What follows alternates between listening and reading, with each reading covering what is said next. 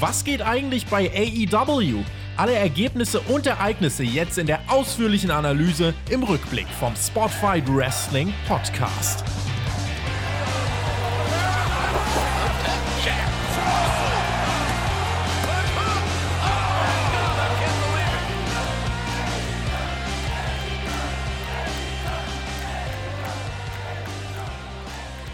Brother Friends und Sister Friends. Meine Stimme kennt ihr, ich bin der TJ und normalerweise ist ja der Tobi an meiner Seite und moderiert das Ganze hier, die Reviews zu AEW Dynamite, aber der Tobi ist im Urlaub, das sei ihm gegönnt und deswegen an meiner Seite, ich freue mich so sehr, mit ihm mal eine Show zu reviewen wieder.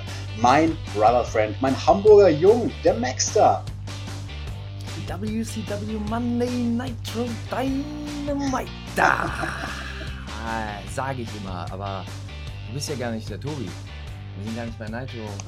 Nee, wir sind nicht bei Raw vs. Was ist hier eigentlich los? Ja, das ist AEW Dynamite. Die Ausgabe nach dem großen Pay-Per-View, Max. Danach Double or Nothing. Oh ja. Ja, ja, ja, ja, ja. Okay, ich bin ready. Ich hoffe, ihr seid ready. Lehnt euch jetzt mal zurück oder spitzt die Ohren. Der ein oder andere, den wird's hart treffen heute. Oh. Ja, weil heute ist vorbei mit der romantischen Stimmung mit dem, mit dem, ja, in Liebe schwelgen, mit dem Schönreden. Heute gibt's Tacheles, TJ. Scheiße, der, Oder bei die Fische, sagt man. ja, der Maxter wird real talken. Da bin ich mal sehr, sehr gespannt, was du als Performer da so gesehen hast bei Dynamite. Eine Sache möchte ich noch ankündigen, das werden wir ganz am Ende vom Podcast machen. Da geht nämlich ein Shoutout raus an unseren Gewinner vom Tippspiel zum Pay-Per-View von Double or Nothing. Es gab jemanden da draußen, Maxter, der hat literally alles richtig getippt. Nicht nur alle Matches, sondern auch all unsere Bonusfragen bei dem großen, Applaus. jawohl, bei dem großen Tippspiel Mhm. für unsere Patreon-Supporter. Auf der Lauer heißt der gute Mann. Und der ja, der kriegt zur Belohnung eine Nachricht, die vorgelesen wird. Das machen wir dann am Ende der Review. Aber lass uns einsteigen mit AEW Dynamite. Das hat diese Woche nämlich begonnen. Direkt mal mit einem actiongepackten Tag Team Match. Der Joker Heath Ledger, ach nee, Penta und Pack gegen die Young Bucks. Aber bevor das Match überhaupt mal starten konnte, lange bevor die Ringglocke lief, äh, haben wir erstmal ein paar Minuten lang einen Brawl gesehen. Da ging es ordentlich Ja, da, da, da grätsch ich Oh, gleich oh, dazwischen. oh. Wenn, du, wenn, du, wenn du so gleich hier anfängst, bevor wir das Match Ja, ich hätte dich jetzt eh gefragt, was du prinzipiell davon hältst, von diesem Stilmittel, weil das hat AEW beim Pay-Per-View ja auch schon gemacht, mehrmals. Unter anderem auch beim Pay-Per-View beim Tag-Team-Titelmatch mit den Young Bucks gegen Kingston und Mox. Da gab es auch erstmal einen langen Brawl, bevor das Match jeweils, jemals angeläutet wurde. Wie findest du das? Darf man sowas machen oder ist das eine Todsünde? Ja gut, jetzt kommst du mit so einer Grundsatzfrage, TJ. Wollen wir jetzt so, einen- so einen Grundsatztalk machen für zwei Stunden? Wollt ihr das? Wollt ihr das? Nein, ich glaube nicht, dass ihr das wollt, aber ähm, generell zu der Frage, ja, ist, ist ein Stilmittel, das, das man einsetzen kann, wenn man die ganze Show dann auch berücksichtigt. Heißt, ähm, man hat einen Plan für die Show, man weiß, äh, mit welchen Segmenten man seine Stunden füllt, im wahrsten Sinne. Und das darf dann halt nicht zu häufig vorkommen. Ne? Und auch nicht äh, so, wie es denn da gemacht worden ist. Und darauf wollte ich gerade eingehen und gleich reingrätschen, weil das ist absoluter Schwachsinn direkt. Ne? Also äh, die, so ein Start äh, mit dem Attackieren des Gegners, der Referee guckt die ganze Zeit zu, macht nicht viel, dann gehen sie in den Ring und der Wrestler, also auch in dem Fall der Heel-Wrestler oder die etwas bösere Gesinnung, sagt, läutet das Match an und gibt sozusagen das Okay für das Match. Das geht halt nicht. Ja, das, da sagst du ja eigentlich, die Wrestler haben hier die Hosen an, die Wrestler können bestimmen, wie Matches ausgehen oder wie sie anzufangen haben. Äh, Das macht man nicht. Wenn, dann sagt der Referee an, wann das Match zu starten hat und der hat das auch vorher so zu verkaufen, dass er irgendwie überrascht ist oder was nicht sieht oder irgendwie anders agiert, dass es authentischer rüberkommt. Und das fand ich halt nicht gut direkt am Mhm. Start. Persönlich nicht, aber auch rein von der Logik. Also für den Betrachter, für den ganz neutralen Betrachter, der halt sagt, gut, ich gucke mir das Ganze mal an, Dynamite, was geht denn da eigentlich ab? Äh, es hat keinen Mehrwert, so ein Start. Weil was hast du dadurch mehr Ja, das bewirkt? Einzige, was ich mir vorstellen kann, also die Denke von AEW ist vielleicht, komm, wir möchten einen so actiongeladenen Start wie möglich haben. Und wenn wir mit einem Brawl beginnen, ist es actiongeladener als schönes Wrestling, eine schöne Anfangssequenz mit Kontern, was man ja normalerweise erwarten würde bei diesen Leuten. Ja. Ich glaube, das ist das, was bei AW abgeht, aber ich bin voll bei dir und sehe das auch als ein Stilmittel, was man prinzipiell machen kann, aber was an so einer Stelle nicht ideal, äh, nicht ideal platziert ist. Man hätte es einfach anders verkaufen müssen. Darum geht es mir einfach. Ne? Also wenn du so startest, ähm, erstmal zu dem Outfit von äh, Penta. Das hat mich eher an Rey Mysterio erinnert, der den Joker gemimt hat vor ein paar oh, Jahren. Oh, das ist wie Inception, weißt, ein äh, Joker. Inception, das ist so ein Joker, äh, Rey Mysterio, Penta. Ja, ich dachte eigentlich, das wäre so ein Pay-Per-View-Outfit gewesen, aber der scheint das ja jetzt häufiger zu tragen. Äh, Finde ich ein bisschen schade, weil Penta war ja eigentlich immer so der dunkle Luchador. Ne? Mhm. Also so mit so seiner schwarz-weißen Gier. Ähm, jetzt hat er halt so Farben und wirkt halt wie so, ja, eher wie so ein Cosplay-Gimmick. Äh, hat er nicht nötig, meiner Meinung nach. Aber ist ein ganz nettes Ding zum Angucken. Ich hoffe, der macht das halt nicht immer zu häufig, wie gesagt. Ne? Also von dem her äh, wollte ich das nochmal erwähnen. Aber der Start, ja, Brawl zu Beginn hätte man anders verkaufen können, habe ich gesagt. Ja. Also wie hätte man das anders verkaufen können? Ganz einfach, indem man einfach den Referee anders involviert. Heißt, indem der Referee aktiv dazwischen geht, probiert die Kontrahenten auseinanderzuhalten oder sagt und das auch deutlich macht dem Betrachter gegenüber, dass das Match so nicht gestartet werden kann. Heißt, dass die Leute erstmal abrollen können und er sie dann separiert, dann in die Ecken bringt und er selber das Match anläutet. Ja, oder eine offizielle Person rauskommt.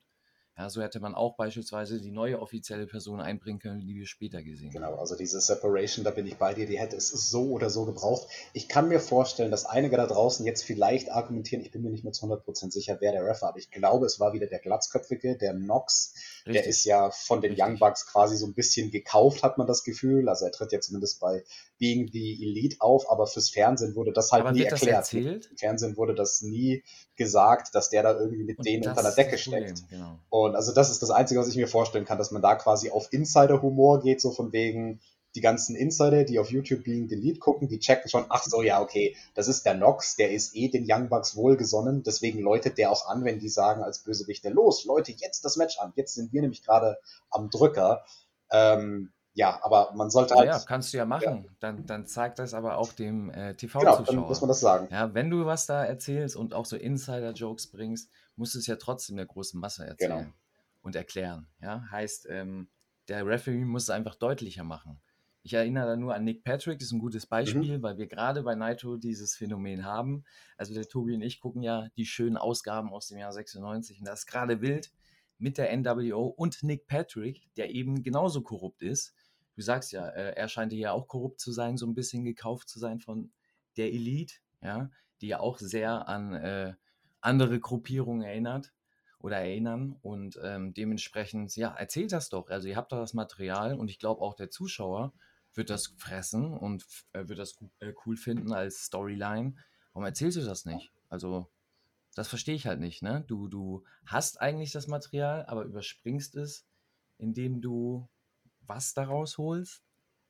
Kein Moment noch nicht mal. Also es war ja nicht mal irgendwie ein schockender Moment oder eine Heat. Die Young Bucks wurden dadurch ja nicht mehr gehasst oder die, äh, das Death Triangle mehr geliebt. Also du hast dadurch nichts gewonnen, außer Verwirrung beim TV-Zuschauer. Sehr, sehr guter Punkt. Die Frage ist, wer hat dieses Match gewonnen? Das war natürlich ein Kampf, wie nicht anders zu erwarten. Der war sehr spotlastig. Und am Ende, da gelingt Pack die Corkscrew Shooting Star Press nur zum Two-Count. Dann will er sie noch ein zweites Mal zeigen. Aber Brandon Cutler, der schubst ihn vom Seil und die Young Bucks können Pack schließlich covern und das Match gewinnen. Nach dem Match, da soll es sogar noch den Double V-Trigger geben gegen die, ja, ich denke, man kann schon sagen, Penta und Pack, die Babyfaces. Aber jemand macht den Save und zwar Eddie Kingston. Oh ja. Ja, wie du schon sagst, das Match war dann äh, relativ flott ein solider Start auch. Also, wie du sagst, ein richtiges äh, Spot-Festival haben wir da gesehen zu Beginn. Äh, was, was gut ist, das will man ja für die Show. Ne? Man will ja ein bisschen Stimmung, äh, ja, irgendwie, äh, wie soll ich sagen, Stimmung kreieren in der Halle, weil wir haben ja auch wieder Fans da, das haben wir ja jetzt gar nicht erwähnt, ne? dass wir ja wieder Fans hören, also authentische Reaktionen, was ich ganz gut finde. Äh, weil man dann hier und da auch sieht, äh, was kommt an und was kommt eben nicht so an. Und ich finde, um jetzt auch mal was Gutes zu sagen und mal was zu loben, äh, die Young Bucks in ihrem Heel, Anführungszeichen, Gimmick, äh, kommen authentischer rüber als vorher. Mhm. Ja, also ich finde, du kannst eher mit den Young Bucks so umgehen, äh, als vorher, wo das sehr aufgesetzt gewirkt hat, dass, dass das Face-Gimmick, das, ne? dass äh, wir sind den Fans nahe. Das ist jetzt eher authentisch, weil das näher an ihren tatsächlichen Charakteren ist. Und äh, das finde ich gut. Da geht ein Daumen hoch. Und das Finish äh, war auch okay. Ich fand es nur wenig überraschend, vor allem das Aftermath. Heißt also, was es danach gab mit Eddie Kingston. Äh, fandest du das überraschend, dass der da rauskam nach dem Heel-Sieg und den großen Retter gemacht Nö, hat? also die Überraschung für einige war vielleicht eher, dass Moxley nicht mit dabei war. Er und Kingston wurden ja besiegt beim Pay-Per-View, aber ja, Moxley, der hat ordentlich kassiert. Der hat halt viermal diesen doppelten V-Trigger abbekommen. Und ist die Frage, ist er jetzt aus den Storylines gestrichen, ja oder nein? Geht er in Babypause? Man weiß es nicht. Man weiß es nicht. Wir wissen ja, dass ein anderer Herr äh, seinen Sturz ja auch sehr dramatisch dargestellt hat. Ja, da gehe ich aber später nochmal drauf ein. Und äh, den musst du ja auch irgendwie dann äh, verkaufen, den Moxley-Fall sozusagen nach dem V-Trigger. Also von dem her äh, kann ich mir gut vorstellen, dass man ihn auch wegen sowas Kleinem eigentlich rausschreibt. Aber wenn du von der Logik rangehst, wir haben schon heftigere Aktionen in den Matches gesehen, wo es dann Kickout bei zwei gab. Genau. Ne? Also kann halt auch gut sein, dass der ursprüngliche Plan mal war bei dem Pay-per-View vor Double or Nothing, nämlich bei Revolution, das ist ja jetzt schon einige Monate her, bei diesem Exploding Barbed Wire Deathmatch, dass halt da der Wumms in die Luft fliegen sollte und dadurch wird halt Moxley rausgestrichen. Ja, das Ding flog nicht richtig in die Luft.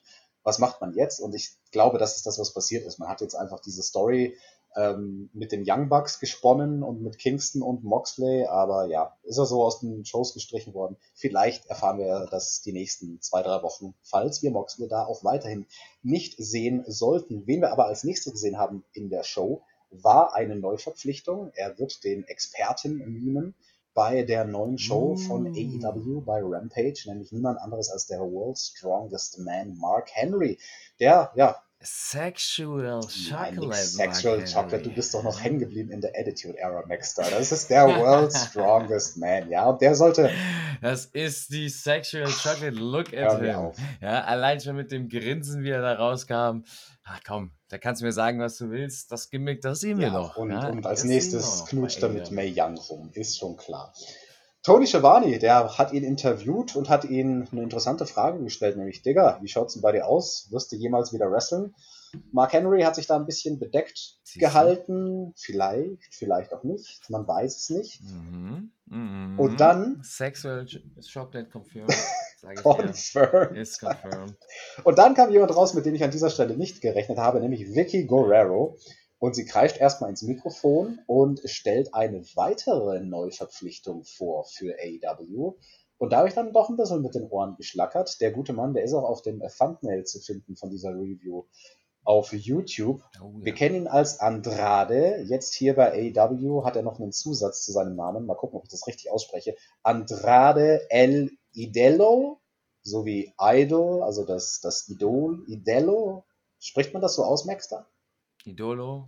I Idolo, Idelo. Keine Ahnung. Am Anfang hatte ich Ligero Oh. verstanden, El Ligero, aber das war es wohl nicht. Liga. Auf jeden Fall hatte er einen sehr schicken Wow. dunkelgrünen Anzug an. Also wenn der Tobi jetzt da wäre, dann würden wir zwei Minuten über die Anzugfarbe reden. Das machen wir an dieser Stelle nicht. Ja, Andrade, was hat er- was hat er gesagt? Er hat gesagt, äh, hier bin ich jetzt und äh, ich bin der geilste Typ auf der Welt. Ähm, Brother, Andrade bei AW, ist das eine Verpflichtung, die dich ausmarken lässt, wo du mit den Ohren schlackerst? Oder ist das jemand, wo du sagst, ey, das Roster ist schon so voll, das ist zwar ein guter Mann, also darüber braucht man gar nicht reden, ob Andrade was kann oder nicht, ne? das ist nicht die Frage, aber meine Frage ist, braucht AEW den? Gott trennte Wasser vom Feuer, ja, und nun frage ich dich, du Socke voller Popcorn, welche Rolle willst du in meinem Stück spielen? Das Feuer oder das Wasser? Wow, jetzt wirst du aber sehr philosophisch. Wo hast du das ausgegraben? Ist das irgendwie Shakespeare oder was? Die Leute, die es wissen, hauen das mal gerne in die Kommentare. Das ist ein Insider und der ist eigentlich gar nicht mal so ein Insider. Die Älteren aus Talkshow-Zeiten kennen diesen Spruch vielleicht. Ja, und der musste, der war hier einfach passend, weil, ähm, ja, den Spruch hätte er mal bringen können, dann wäre es vielleicht eine bisschen stärkere Promo auch gewesen. Ähm, ja, generell zu deiner Frage. Ich beantworte erstmal deine Frage. Braucht man das? Naja, es ist ja brauchen relativ. Ne? Also brauchst du gute Wrestler? Ja, jeder braucht gute Wrestler. Ne? Ob du die auch wirklich einsetzen kannst und gewinnbringend äh, weitervermarkten kannst, sage ich jetzt mal so, das ist immer so die Frage. Und bei AW ist es ähnlich wie bei einer anderen großen Promotion, die wir vor 10, 15 Jahren gesehen haben, die ja, ungefähr die gleichen Zuschauer später hatten, vorher das Doppelte an Anzahl der Zuschauer, was AW jetzt hat und ähnliche Schritte gemacht hat. Heißt, äh, große Namen verpflichtet, die meist natürlich von WWE kamen, weil WWE ist der Marktführer und wenn du Karriere machen willst und, sage ich mal, Geld verdienen willst, auch als Wrestler, äh, war halt nur der Weg über WWE. Heißt, äh, dieser WWE-Stempel ist immer über den, sage ich mal, Vollprofis ähm, und Superstars, äh, die man hat. Und damit muss man klarkommen. Ne? Mhm. Und dementsprechend finde ich diese Frage gar nicht so ja, so richtig, dass man oder dass man sich da so äh, überhaupt einen Kopf macht, ist ein WWE-Wrestler jetzt wichtig für mich oder für die Promotion, sondern eher der Wrestler an sich, Andrade. Und da würde ich sagen, äh, der passt voll und ganz zu AEW. Also das ist ein Wrestler, der äh, voll und ganz den Stil, den WWE, äh, den WWE sage ich jetzt schon, den AEW verkörpert, äh, ja, rüberbringen kann und dazu noch das, was er bei WWE gelernt hat, also sag mal, das Superstar-Verhalten, die Superstar-Appeal mit einbringen kann in das Programm. Mhm. Und ich glaube, das ist doch Gewinn einbringend oder, oder beziehungsweise ähm, was Gutes fürs Produkt an sich, oder nicht? Ja, da kann man zustimmen. Und wenn es um Wrestler geht, die diesen, was heißt den AEW-Stil? Ich würde jetzt nicht sagen, dass es den AEW-Stil gibt, aber naja, ich, der AW-Stil ist halt der Indie-Stil. Genau. Ne, AW ist nichts anderes, was wir im Indie-Wrestling sehen, was wir im Indie-Wrestling vor Jahren gesehen haben. Teilweise in manchen Bereichen besser, in manchen Bereichen nicht so doll. Äh, auf der großen Bühne einfach. Ja. Ne? Und das passiert, was wir bei AW einfach sehen. Da braucht man nicht drum herum reden. Manche mögen es, manche mögen es nicht. Ähm, und ja, Andrade ist halt einer, der diesen Stil mitgehen kann. Das meine ich halt einfach. Also er ist kein typischer WWE Mainstream Wrestler, der halt den WWE-Stil verkörpert und gelernt hat, heißt den TV-Stil wrestelt. Also nur weiß, wie er sich da zu bewegen hat, nur weiß, wie er mit den Kameras umzugehen hat, wie er zu sprechen hat, wie er sich da zu verhalten hat und eben nicht, was AEW vor allem im Moment zumindest zeigt, für die Halle arbeitet, mhm. ja, und für das eigene Produkt, sage ich jetzt mal, für sich selbst arbeitet. Ne? Das merkst du ja bei AEW. Da gibt es ja viele Situationen, wo du merkst, das ist jetzt nicht unbedingt für den TV-Markt. Ne? Das ist jetzt nicht für den TV-Zuschauer. Da musst du schon um die Ecke denken. Da musst du schon Being the Elite geguckt haben, um zu verstehen, dass der Referee ja eigentlich korrupt ist. Ja. Ne? Ein anderer Mann, an den ich da denke, der einen alternativen Stil wresteln kann, der von WWE oder zumindest von Vince McMahon missverstanden wurde und ein Mann, der jetzt eben auch wieder ein Free Agent ist, er ist zu haben, niemand anderer als mein guter alter Weggefährte und auch deiner, Tommy End, mit dem haben wir ja hier in Europa jeweils oft gerestelt. Und Alistair Black natürlich bei WWE, ne, ist frisch gefeuert.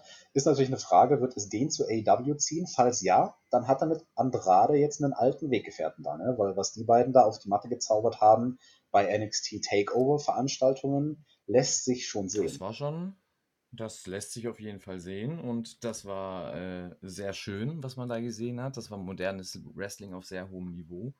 Und ähm, ja, klar, vielleicht, also wer weiß, wo es den hinzieht dem stehen alle Türen und Tore offen. Äh, bei Andrade ist ja genauso. Ich finde halt Andrade, für mich persönlich, persönlicher Geschmack, war das Debüt underwhelming. Mhm.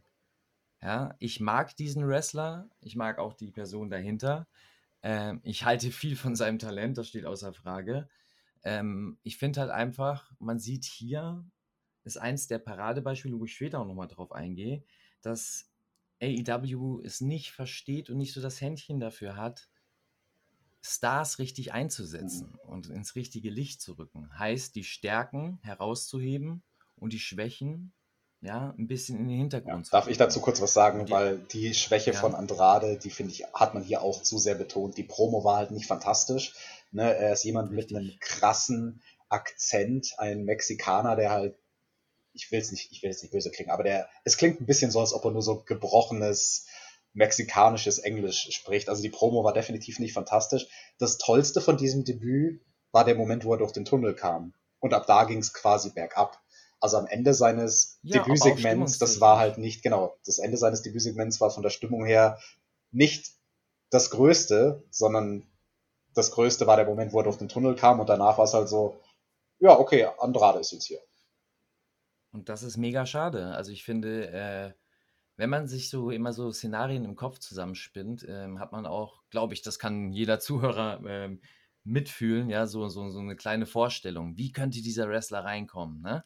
Gegen wen könnte der wresteln? Und ähm, ich finde halt, beim Andrade hast du so viel Potenzial gehabt, den tatsächlich als Superstar ja. zu verkaufen. Also, dass es auch so rüberkommt, ey, das ist ein absoluter Megastar, den wir mhm. haben. Ähm, geil, dass er da ist, feiert den. Und das will man ja. Und das hat man hier absolut nicht hingekriegt. Also ich finde es A, nicht gut, dass wir eine Mark Henry Promo sehen, die unterbrochen wird von Vicky. Und dann ist Mark Henry also auf einmal weg. Der, der, hat einfach den Ring verlassen Richtig. mit Tony Schiavone, ohne dass man es sieht. Also das sagt mir ja. Richtig. Mark Henry von seinem eigenen ja. Selbstwertgefühl ist so, ja, okay, wenn Vicky Guerrero kommt, dann gehe ich halt. Dies, dies genau, so ein Nebensatz halt war das halt nur von Vicky Guerrero. So von wegen, ja, ihr beide geht mal raus aus dem Ring, so in dem Stil. Und die beiden gehen halt auch einfach. Und du denkst, was will denn Vicky Guerrero jetzt? Vicky Guerrero, war sie in den letzten Wochen in den Shows ja. vertreten?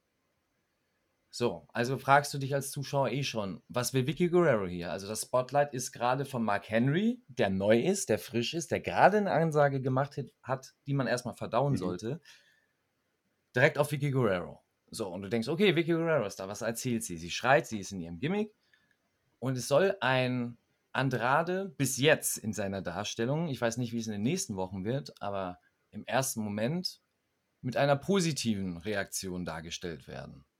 Heißt, man will eigentlich einen Pop für ihn kreieren oder man erwartet einen Pop, dass die Leute ihn eher bejubeln, als ihn auszubuhen.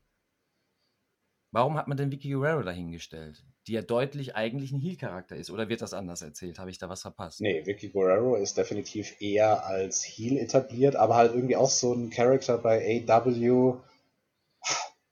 Nicht zwingend ein Heel, wo man es liebt, ihn zu hassen, sondern ein Heel, wo man boot, nicht, weil er zwingend gute Heel-Heat hat, sondern weil man als Publikum quasi weiß, meine Rolle als Publikum ist es jetzt für Vicky Guerrero zu buhen, weil die soll ich doof finden. Weißt du, was ich meine? Ja. Ich weiß, ich weiß ganz genau, was du meinst. Ne? Und das ist doch eigentlich dann Schwachsinn, dass du dann den Andrade vorstellst, so wie du ihn vorgestellt hast. Heißt, du lässt ihn reinkommen, ganz gemächlich und eigentlich mit einer im ersten Moment Superstar-Aura, also dass du eigentlich einen Jubel kreieren willst, ähm, ja, das bringt ja nichts. Also du, du, bereitest den Fan eigentlich auf was anderes genau, vor. Ja. So, dann kommt Andrade, du erlebst es ja in der Halle und da war ja auch noch Reaktion da. Die Leute sind uh, wach und denken sich, wow, Andrade. Aber es war so ein bisschen das Gefühl beim Publikum so, äh, darf ich jetzt jubeln? Eigentlich will ich jubeln. Genau. Aber, aber genau. und das, Vicky ist das doch ist hier. Ja, du hast jetzt schon, genau, du hast jetzt schon so, so ein Fragezeichen kreiert. So, also du spaltest eigentlich im Klartext das Publikum, wenn ihr euch das vorstellt, in der Mitte, ja, was du vorher eigentlich, du hättest 100% haben können, jetzt spaltest du das Publikum und hast so eine Mischmaschreaktion, immer noch eine Reaktion, die war da am Anfang, aber es hätte entweder ein deutliches Bu oder ein deutliches Yeah sein können, wenn man es richtig dargestellt ja. hätte. Naja, es war ja noch nicht alles verloren, Andrade hat den Ring betreten und anstatt Vicky Guerrero, die ja eigentlich da ist, um, also wenn es was anderes ist, dann sagt es mir gerne, äh, TJ. Aber sie ist doch eigentlich da, um ein Sprachrohr zu sein, oder nicht? Hm, ja, das ist die Frage, ob es das braucht bei Andrade. Schaden kann es wohl nicht, weil wir haben ja etabliert, ne, Promos sind nicht sein stärkstes Gimmick. Aber ja, also ich glaube am ersten, also natürlich mischt man sie zusammen, das offensichtliche beides mexikanische Charaktere. Das brauche ich jetzt keinem sagen. Ja, ich glaube, du hast schon recht. Ja, ist das so? Weil sonst sehe ich ja, sonst sehe ich ja keinen Grund hinter. Weil das ist ja gerade die Frage. Also ich frage mich, wenn sie nicht das Sprachrohr sein soll, warum holst du sie dann raus? Nee. Was war ihr Zweck? Ja. Außer zu sagen, excuse me und eine Heat zu generieren auf ihren Charakter. Ja. Der ablenkt von dem debütierenden kommenden Der dann ja trotzdem eine Promo hält. Der ja dann trotzdem selber dann spricht, genau. Und das hast du gemerkt. Und das meine ich halt, deswegen sage ich, es ist schön, dass Publikum wieder da ist, weil man dann auch selber überprüfen kann und nicht denkt, oh, was der Typ da labert, das ist doch gar nicht so, der ist over, weil er so dargestellt wird. Nein, ihr seht es selber bei den Zuschauerreaktionen. Je mehr Andrade in dieses Spotlight gerückt wird, selber zu sprechen, in diesem Segment wohl bemerkt, desto mehr ist das Publikum leise. Mhm. Weil es gar nicht mehr weiß, ey, was geht denn jetzt eigentlich ab? Wie soll ich denn eigentlich reagieren bei dem? Soll ich jetzt jubeln? Soll ich buhen? Und wie du sagst, er spricht, er spricht jetzt kein, sage ich absolut gebrochenes Englisch, aber auch kein genau. perfektes Englisch. Und vor allem spricht er nicht in irgendeiner Stimmung, in irgendeinem Mut, in irgendeiner Rolle oder Rolle ist ein schlechtes Wort, weil sich das negativ anhört. Das meine ich. So Überzeugung von sich selbst quasi. Genau, so, also nicht, dass du denkst, wow, wie bei einem Chris Jericho, gutes, guter Vergleich, wo du merkst, ey, er hat ja auch seine Rolle des Rockstars, aber er bringt das rüber. Ja, und Andrade spricht eigentlich, wie Andrade sprechen würde. Also wenn du ihn jetzt in genau. irgendeinem Wrestling-Talk sehen würdest, ja, vielleicht ein bisschen drüber, aber sonst äh, eigentlich in dem Format. Und du denkst dir als Zuschauer, ja, der ist cool, ich weiß, was er drauf hat, aber irgendwie bin ich jetzt nicht gehypt. Und das hörst du in der Halle und das überträgt sich aufs TV oder auf den TV-Zuschauer und das ist mega schade. Um da mal auf den Punkt zu kommen, man hätte sehr viel mehr aus diesem Debüt rausholen können. Ähm, ja, schade. Man hat das alles verknüpfen wollen. Ich verstehe nicht warum. Warum du Mark Henry da bringst warum du Vicky Guerrero einbaust, warum du Andrade dann sprechen lässt. Warum bringst du Andrade nicht irgendwie anders ein? Ja. Also, und wenn du ihn da nicht einbringen willst innerhalb eines Matches oder dass direkt in irgendeine Fehde reingesteckt wird, dann lass ihn doch durch irgendein Segment, durch irgendein Promo-Highlight oder sonst wie debütieren, wo er einfach mehr Spotlight hat. Ne? Und das kann eben in dem Fall WWE. Sie wissen es, wie sie bei ihren Wrestlern die Schwächen wirklich kaschieren können, das Verstecken und die Stärken ja, hervorheben. Das ist ja das alte das hast du bei ihm Paul Heyman bei NXT. Ne? Der hat ja nie was anderes gemacht, als die Stärken zu betonen, die Schwächen verstecken. Richtig. Ne? Und äh, man kann viel Schlechtes über WWE sagen, da bin ich auch gerne immer bei. Ne? Aber in dem Sinne, wie man Stars darstellt oder wie man, wie gesagt, den Wrestler bestmöglich für sein Produkt auch darstellt, das wissen sie halt, ne, in vielen Fällen. Ob das Produkt dann besser ist, das ist ein anderes ja. Thema, ne? Da kann man, da können wir jetzt ewig ausholen. Ähm, aber das fehlt mir halt hier so ein bisschen. Hier ist ein Paradebeispiel. Andrade hätte man einfach gewinneinbringender debütieren lassen können. Das wäre dadurch ein größerer Star gewesen. Das heißt, mehr Geld in die Kasse für die Promotion, mehr Geld in, die, in seine eigene Kasse natürlich, wenn er einen höheren Marktwert hat. So sehe ich das halt einfach dahinter. Ne? Ähm, dass das Wrestling-technische, das steht bei mir hier gar nicht in Frage. Der ist ein super Wrestler, der ist einer, wenn er jetzt im Roster ist, äh, der zu den Top 10 Wrestlern im ganzen Roster gehört. Und ja, der wird seine Matches da äh, schon runter wresteln und die Leute begeistern. Ne? Das steht außer Frage. Ja. Aber die Frage ist halt, machst du das richtig? Bei Miro haben wir ja schon gesehen, ha, man hat es jetzt angefangen, langsam in die richtige Wege zu leiten. Vorher hast du ja auch einen, einen potenziellen Star nicht gewinneinbringend einsetzen können. Ich fand äh, Miro mit Kip Saban in diesem Duett und mit dieser ganzen Storyline, das hatte nicht die Star Power wie ein Miro, den wir jetzt sehen.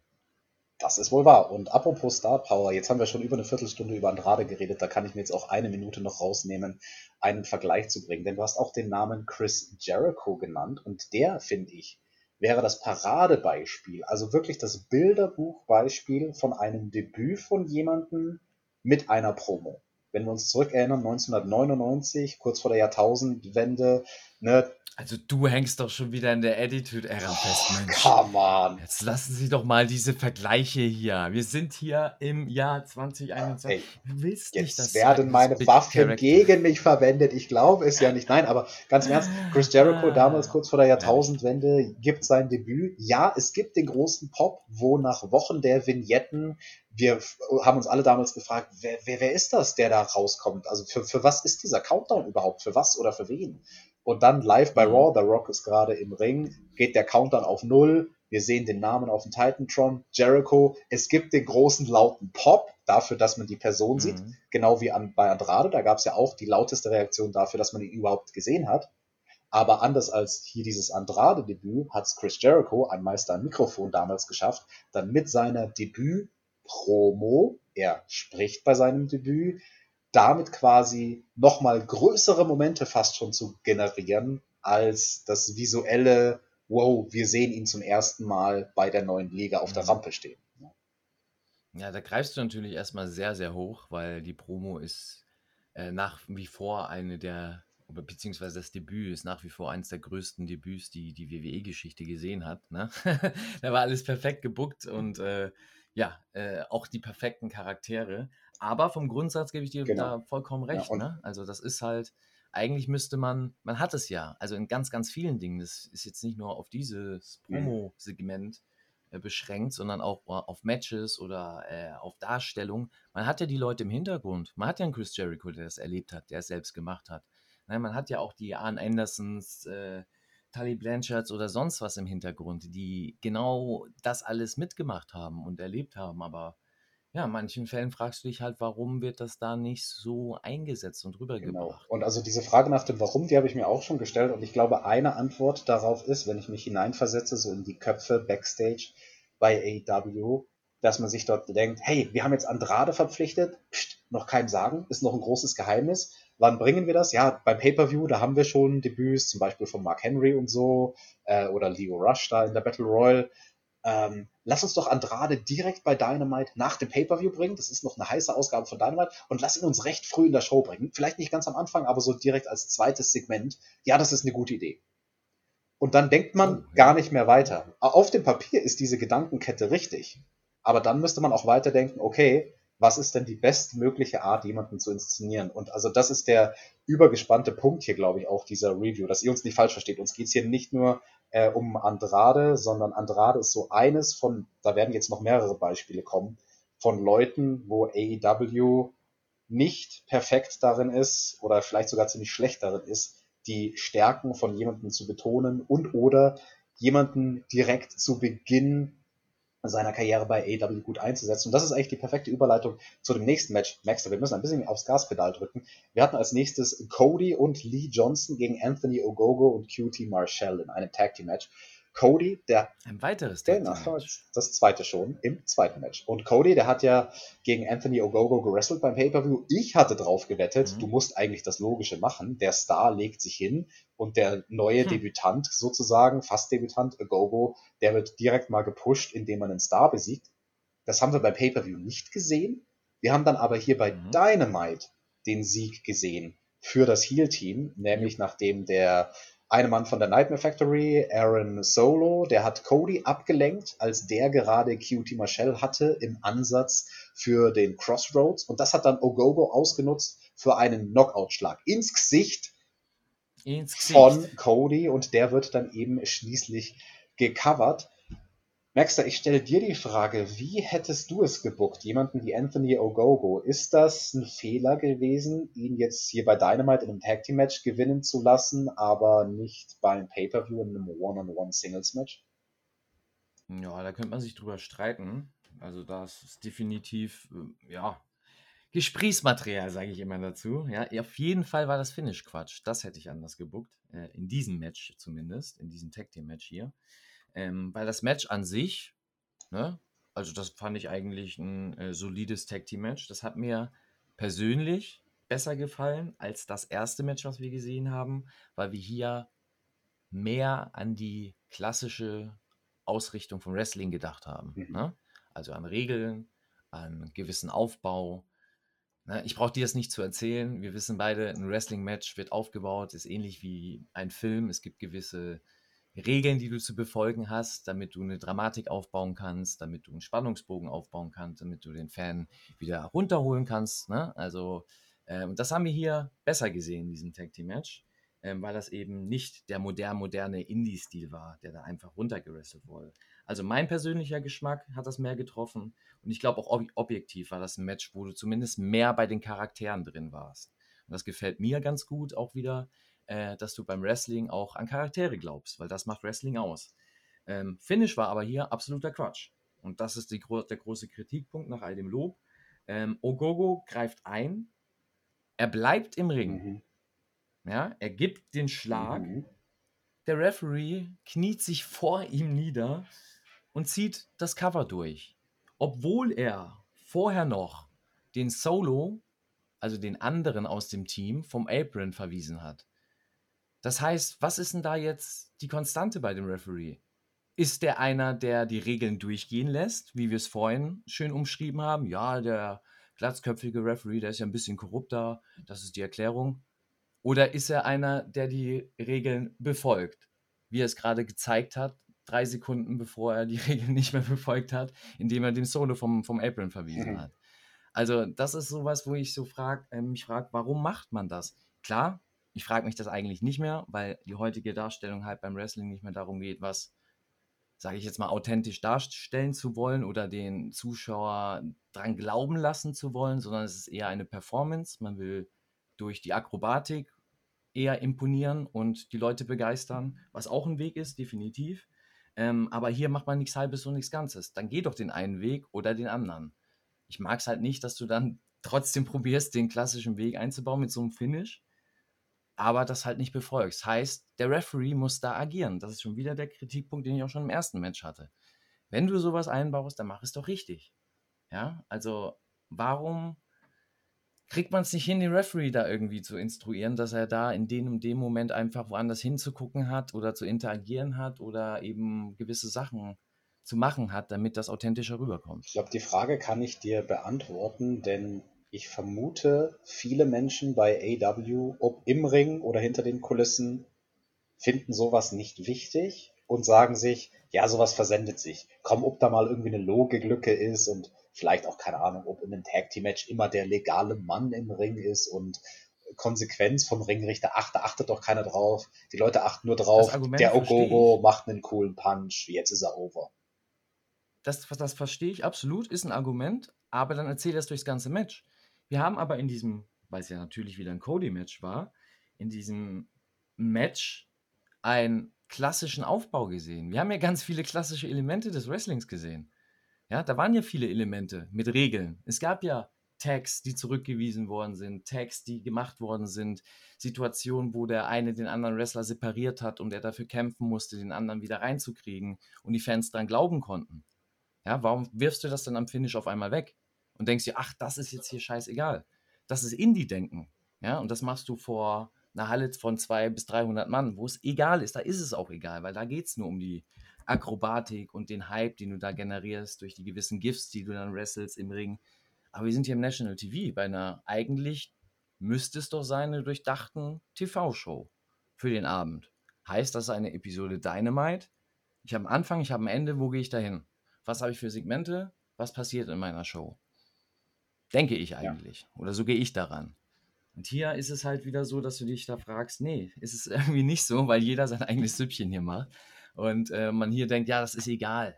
Ist egal, für den Moment ist es vielleicht egal, aber wenn du vorher schon im ersten Match ein Finish hattest, wo der Referee oder beziehungsweise Situation hattest, wo der Referee, naja, nicht ein Referee richtig rübergebracht hat, eine Autoritätsperson, eine, der das Ganze leitet, dass du daran glauben kannst. An, du musst ja irgendwie einen Haken haben. Also wenn du nichts hast, woran du glauben kannst in dieser ganzen Show, warum guckst du dann ja, Wrestling? einen Anker sozusagen, den man bräuchte. Genau. Ne? Und das ist halt, das heißt nicht, dass du alles, also um Gottes Willen, du musst nicht alles hundertprozentig realistisch darstellen und probieren, äh, Wrestling für real zu verkaufen. Da will ich gar nicht hin.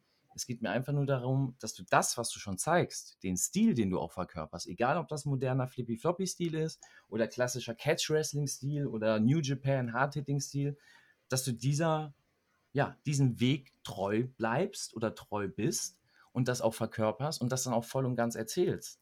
Weil dann kannst du erst einen Zuschauer generieren. Dann kommst du erstmal raus aus deiner kleinen Bubble, die man hat von Zuschauern, von Die Hard Fans und du kannst dann mehr Leute erreichen. So verschreckst du eher Leute. Weil hier hast du bei Cody gehabt, sage ich dir ehrlich, wie es ist. Viele, die äh, klassisches Wrestling genießen, die vielleicht auch Wrestling aus den 90ern kennen, die haben das Match sicherlich sehr genossen. Ja, auch die Charaktere genossen. Die haben sich sogar gefragt beim einen oder anderen, hey, was ist denn das? Was steckt dahinter? Der sieht ganz interessant aus. Ne? Und haben sich gedacht, geil. Und dann kommt das Ende und du hast sie damit verschreckt. Die anderen, die eigentlich diesen Stil nicht genießen und denen das egal sein kann, die hat das Match gar nicht gecatcht.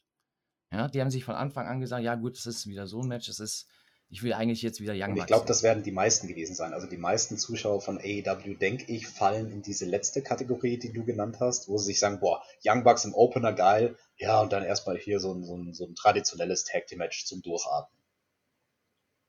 Genau, das darf es ja auch sein. Ne? Aber du hast halt für keine was Gewinnbringendes mit dem, mit dem Finish Ja. gemacht. Also wir halten fest, also das ist der an der Punkt. Stelle, das wäre halt auch wirklich die Arbeit von einem Ringrichter da in seinem Charakter. Ein Ringrichter hat selbst quasi mit seiner Autorität einen Charakter, wo es die Aufgabe von Ja. einem wirklich guten professionellen Ringrichter ist, backstage bei der Besprechung vom Finish zu sagen, nee Leute, Moment mal, für mich als Ringrichter funktioniert das nicht, weil ich müsste eigentlich konsequenterweise dieses und jenes machen. Und dieses und jenes Genau. wurde dann eben zum Finish leider nicht gemacht. Eine Sache möchte ich noch positiv hervorheben in diesem Match, nämlich den Kommentar. Da hat Excalibur zumindest, ich, ich nenne es mal Schadensbegrenzung betrieben für dieses Booking vom Pay-Per-View, wo ich immer noch sage, also, dass sich der Cody da beim Pay-Per-View nicht hinlegt gegen den Newcomer. Das geht in meinen Augen Mhm. gar nicht. Excalibur hat am Kommentar gesagt, Cody musste bei Double or Nothing das perfekte Match wresteln, um Ogogo besiegen zu können. Also Ogogo ist demnach keine Graupe, die Cody leicht wegknallen konnte, sondern er konnte ihn nur besiegen, indem er ein perfektes, fehlerfreies Match gewrestelt hat. Das möchte ich einfach nochmal stehen lassen Mhm. als schöne Schadensbegrenzung. Und damit, Maxter, machen wir weiter mit dem nächsten Block in dieser Sendung. Da ging es nämlich erstmal um die Highlights von Stadium Stampede, was wir ja gesehen haben im Main Event von Oh. Double or Nothing. Und dann gab es quasi wieder eine Celebration von Chris Jericho Mm. und dem ganzen Inner Circle. Ne? Sie haben Stadium Stampede gewonnen, haben dann erstmal gefeiert, indem sie T-Shirts von Stadium Stampede dem Publikum geschenkt hatten. Toll! Hattest du eins? Ich hatte keins, also ich habe unter meinem liegen? Sitz geschaut, ich hatte keins, aber im Publikum unter Ah. den Sitzen waren überall diese Stadium Stampede T-Shirts. Mega nice. Ja, und dann äh, Ja, bei mir lag da so ein, so ein komischer Burger, ich weiß nicht, wo der herkam. Burger, vielleicht kommen wir da Ja, später nochmal dazu. Auf jeden Fall Oh, packen dann die Hm? Jungs vom Inner Circle alle zum Mikrofon. Sammy Guevara spricht als erstes. Er sagt, ja, früher, da hat er den 630 von seinem Dach gemacht und seine Mama hat gesagt, Junge, warum Hm. tust du das? Santana, auch der erzählt was und dann greift Hager zum Mikrofon und das fand ich ja mal interessant. Er will nämlich nochmal gegen Wardlow wresteln und zwar nicht in irgendeinem Match, sondern in einem Käfig, aber nicht in einem Käfigmatch, sondern in einem MMA-Match. In dieser Art von Käfig. Und das wird's geben wir da bei Dynamite. Double J. Dieses Double MMA, Jeff Jarrett confirmed. Was? Ja, wenn Was es schon darum geht. Storyline von TNA, wann war das? 2013, 14, keine Oh Ahnung. Gott. Auf jeden Fall. Ja, das, das sind die Zeiten. Gegen Kurt Winkel nennt man ihn auch, Kurt Angle. Ja, also äh, lustig, definitiv. Ich muss erstmal sagen, mir hat Sammy ein bisschen leid getan, ja, weil ah, es war schon zäh, ne? Die Stimmung war gar nicht mal so gut in der Halle irgendwie. Und er war ja der Äh, Held von lag Stadium Stampede, ne? Er war ja das Ding, der das Richtig. nach Hause, der Typ, der das Ding nach Hause gebracht hat, hat man im Musikvideo davor auch nochmal overgebracht. Absolut und äh, zu Recht, ja. Ähm, aber es war halt ein bisschen schade, dass ähm, durch das Booking, durch das man die Show so kreiert hat, wie man sie bis jetzt kreiert hat, war halt in der Halle die Stimmung tot im wahrsten Sinne. Ne? Und die Promo war halt sehr zäh. Selbst das Judas-Singen kam sehr, ne? Ja, sagen wir es mal so, ein bisschen gezwungen in rüber. Florida ist es ja hat auch die Leute heiß. Vielleicht war es einfach schwül, Max. Der hier bei uns in München war heute sein, auch ein das mag schwüler sein. Tag. Da, da fehlt mir auch die Energie. Das mag sein. Das, das kann alles sein, definitiv. Ich weiß nicht, was da in der Halle los war. Auf jeden Fall war die Stimmung nicht da. Das weiß ich definitiv. Und das hat mir leid getan für Sammy, weil er definitiv auch der Aufbau dahin und wie man die Story bis jetzt dahin erzählt hat, einen riesen Pop eigentlich verdient hätte. Ja? Dass die Leute auch am TV denken, ey, der Junge, seit ich den sehe bei AEW, seit gut anderthalb Jahren, ey, der ist jetzt so ein richtigen Star geworden. Der war vorher der freche Junge von Jericho, aber jetzt ist er ein alle- alleinstehender Star. So, und ich finde, das kam hier nicht so rüber, obwohl die Promo gut war. Auch der Spruch mit seiner Mutter, aber die Fans haben gar nicht drauf Mhm. reagiert.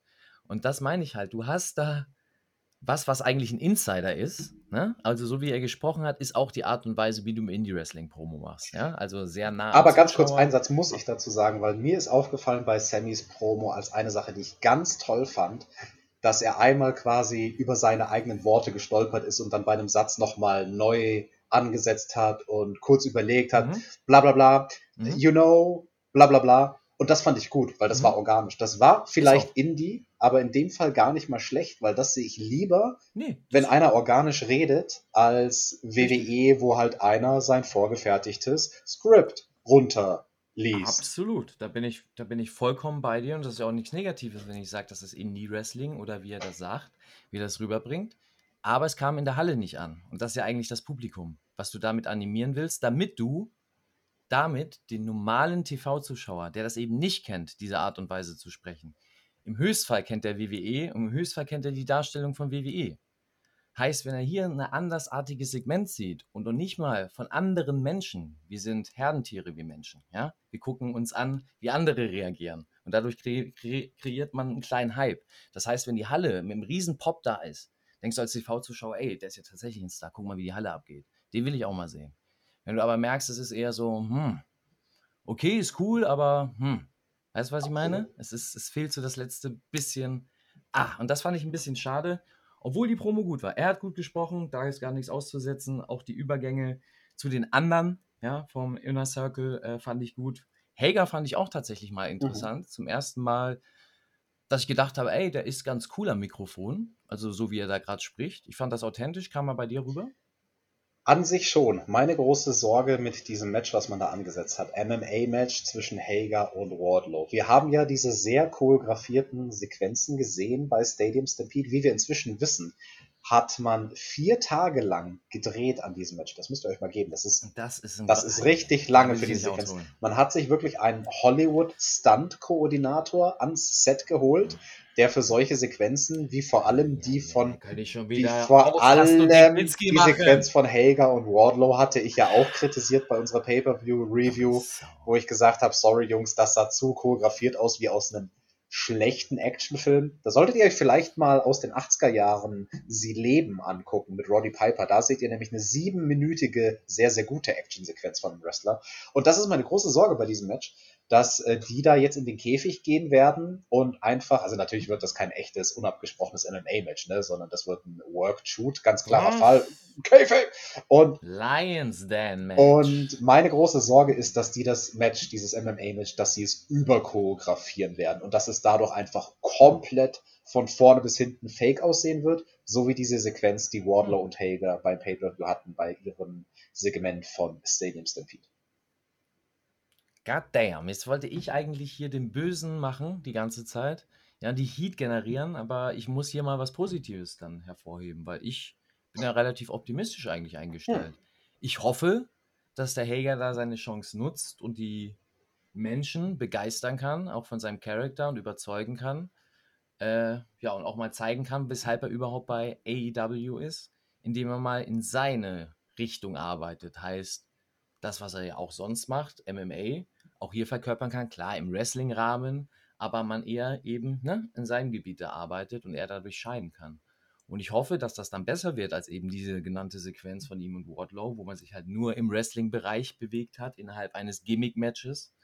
Ähm, ja, und bin da eigentlich recht optimistisch, dass die auch was reißen können, weil Wardlow im, äh, sag ich mal, im Seil geführt, im normalen Seil geführt, also im Wrestlingring, da ist auf jeden Fall ein Talent. Der hat was drauf, der kann was, äh, der weiß, wie er zu agieren hat. Er wird noch in den nächsten Jahren sicherlich reifen und äh, sicherlich ein großer Star werden können in der Wrestling-Szene.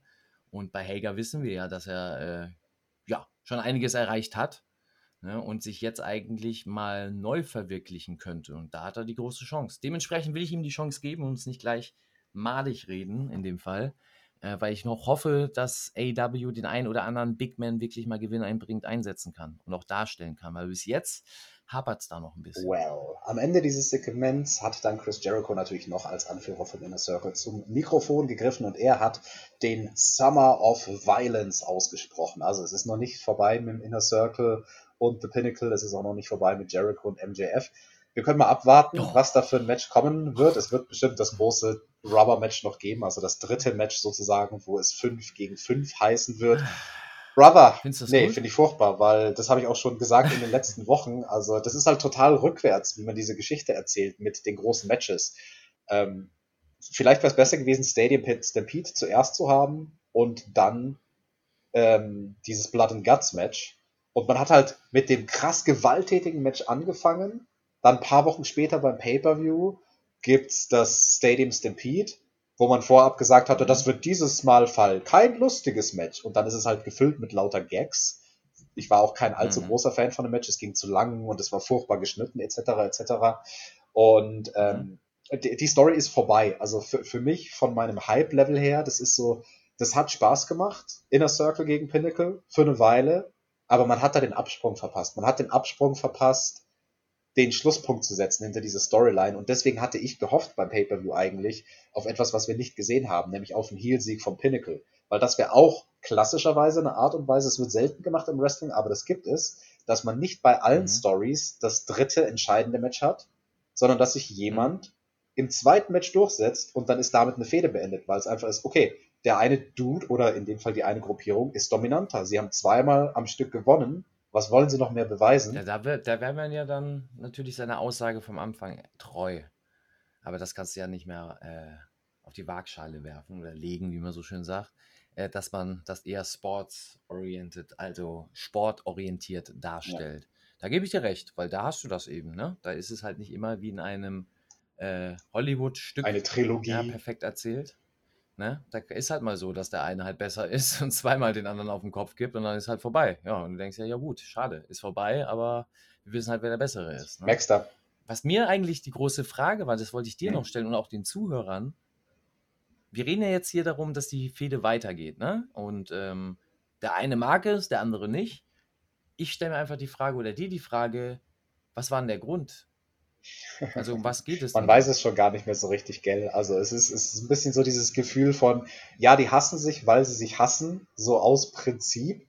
Aber was war eigentlich der mhm. ausschlaggebende Faktor? Ja, wobei, also du schaust ja nicht jede Ausgabe von Dynamite, ne? Deswegen, ich schaue nicht jede Ausgabe. Das ist eben die, die Frage. Ich glaube, daran kann man sich schon noch erinnern. Also, weil das war halt schon lange aufgebaut, dass MJF Teil vom Inner Circle war und man hat es kommen sehen, yo, irgendwann wird er turnen gegen Chris Jericho, genauso wie man damals wusste, oh, irgendwann wird Chris Jericho gegen Cody turnen.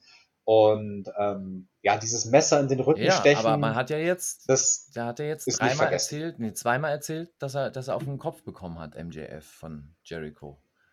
Also hast du ja eigentlich, wie soll ich sagen, du hast doch eigentlich dein Pulver verschossen. Ja. Also der Grund ist doch, also du hast ja einen Hass, also ganz, ganz logisch, ganz einfach aufgebaut, ja. Du hast ja einen Hass auf eine andere Person. Ja, ja und der hast du jetzt einmal mal so richtig ins Gesicht gehauen. Vom Käfig runtergehauen. Ja? Dann hast du ihn nochmal so richtig ins Gesicht gehauen. Ja? Also warum sollte der Zuschauer dann auch nochmal denken, was gibt es denn da für einen Grund? Willst du ihm nochmal richtig ins Gesicht? Außer man turnt das jetzt. Er wird jetzt zum. Ah, okay, ich verstehe. Ja, ja, gut. Jetzt, ich warte die nächsten Wochen ja. ab. Jericho wird zum Bully, weil er immer weiter auf MJF einstieg, damit die Zuschauer irgendwann mal Sympathie für MJF und dann wird zum absoluten. Der arme MJF, lass ihn in Ruhe, lass ihn. Oh ist die Frage, ob das passieren wird. Naja, weiter im Programm, Maxter, mein Brother Friend. So, jetzt waren bei Dynamite ungefähr äh, 52 Minuten vorbei, so wie bei unserer Review. Wir machen jetzt heute einfach hier eine Review in Echtzeit, oder? Das wird eine zwei Stunden Review zu einer zwei Stunden Wrestling-Sendung. Das, das geht. Das geht. Ja, wir haben ja einige Grundsatzthemen schon verpulvert, deswegen ja, mal gucken, wie lange wir noch gleich zum, zum Ende hinaus rauskommen. Ich probiere alles. Jungs, ich, ich probiere alles. Tobi wird sein blaues Wunder Der YouTube-Algorithmus, er hasst dich, Maxter. Der mag es nicht, wenn wir länger als eine Stunde labern. Das ist überhaupt nicht gut fürs Business. Ah. Ach komm, Business, es geht um Leidenschaft. um den World Title ging es für Orange Cassidy beim Pay-Per-View. Der konnte den Titel aber nicht gewinnen. Wir sehen hier ein Recap-Video als nächstes bei Dynamite. Da wird nochmal ein Blick zurückgeworfen auf dieses World Title Three-Way Match mit nachdenklicher Musik. Das fand ich ganz interessant. Orange Cassidy mhm. backstage mit den Best Friends und mit dem Alien Chris Deadlander und dabei so, mhm. ja, eher ruhige, nachdenkliche Musik. Das war eine Facette, die habe ich jetzt so von Orange Cassidy noch nicht gesehen. Das Ganze hatte mehr so den Unterton von wegen, du, Kenny Omega, das Ganze ist noch nicht vorbei. Ich, ich werde noch mal kommen und mich zurückwresteln nach oben warten wir es mal ab. Jemand, der es schon geschafft hat, sich nach oben zu wresteln, nämlich auf den Number One Contender Spot, ist der Jungle Boy. Der hat natürlich, wie wir alle wissen,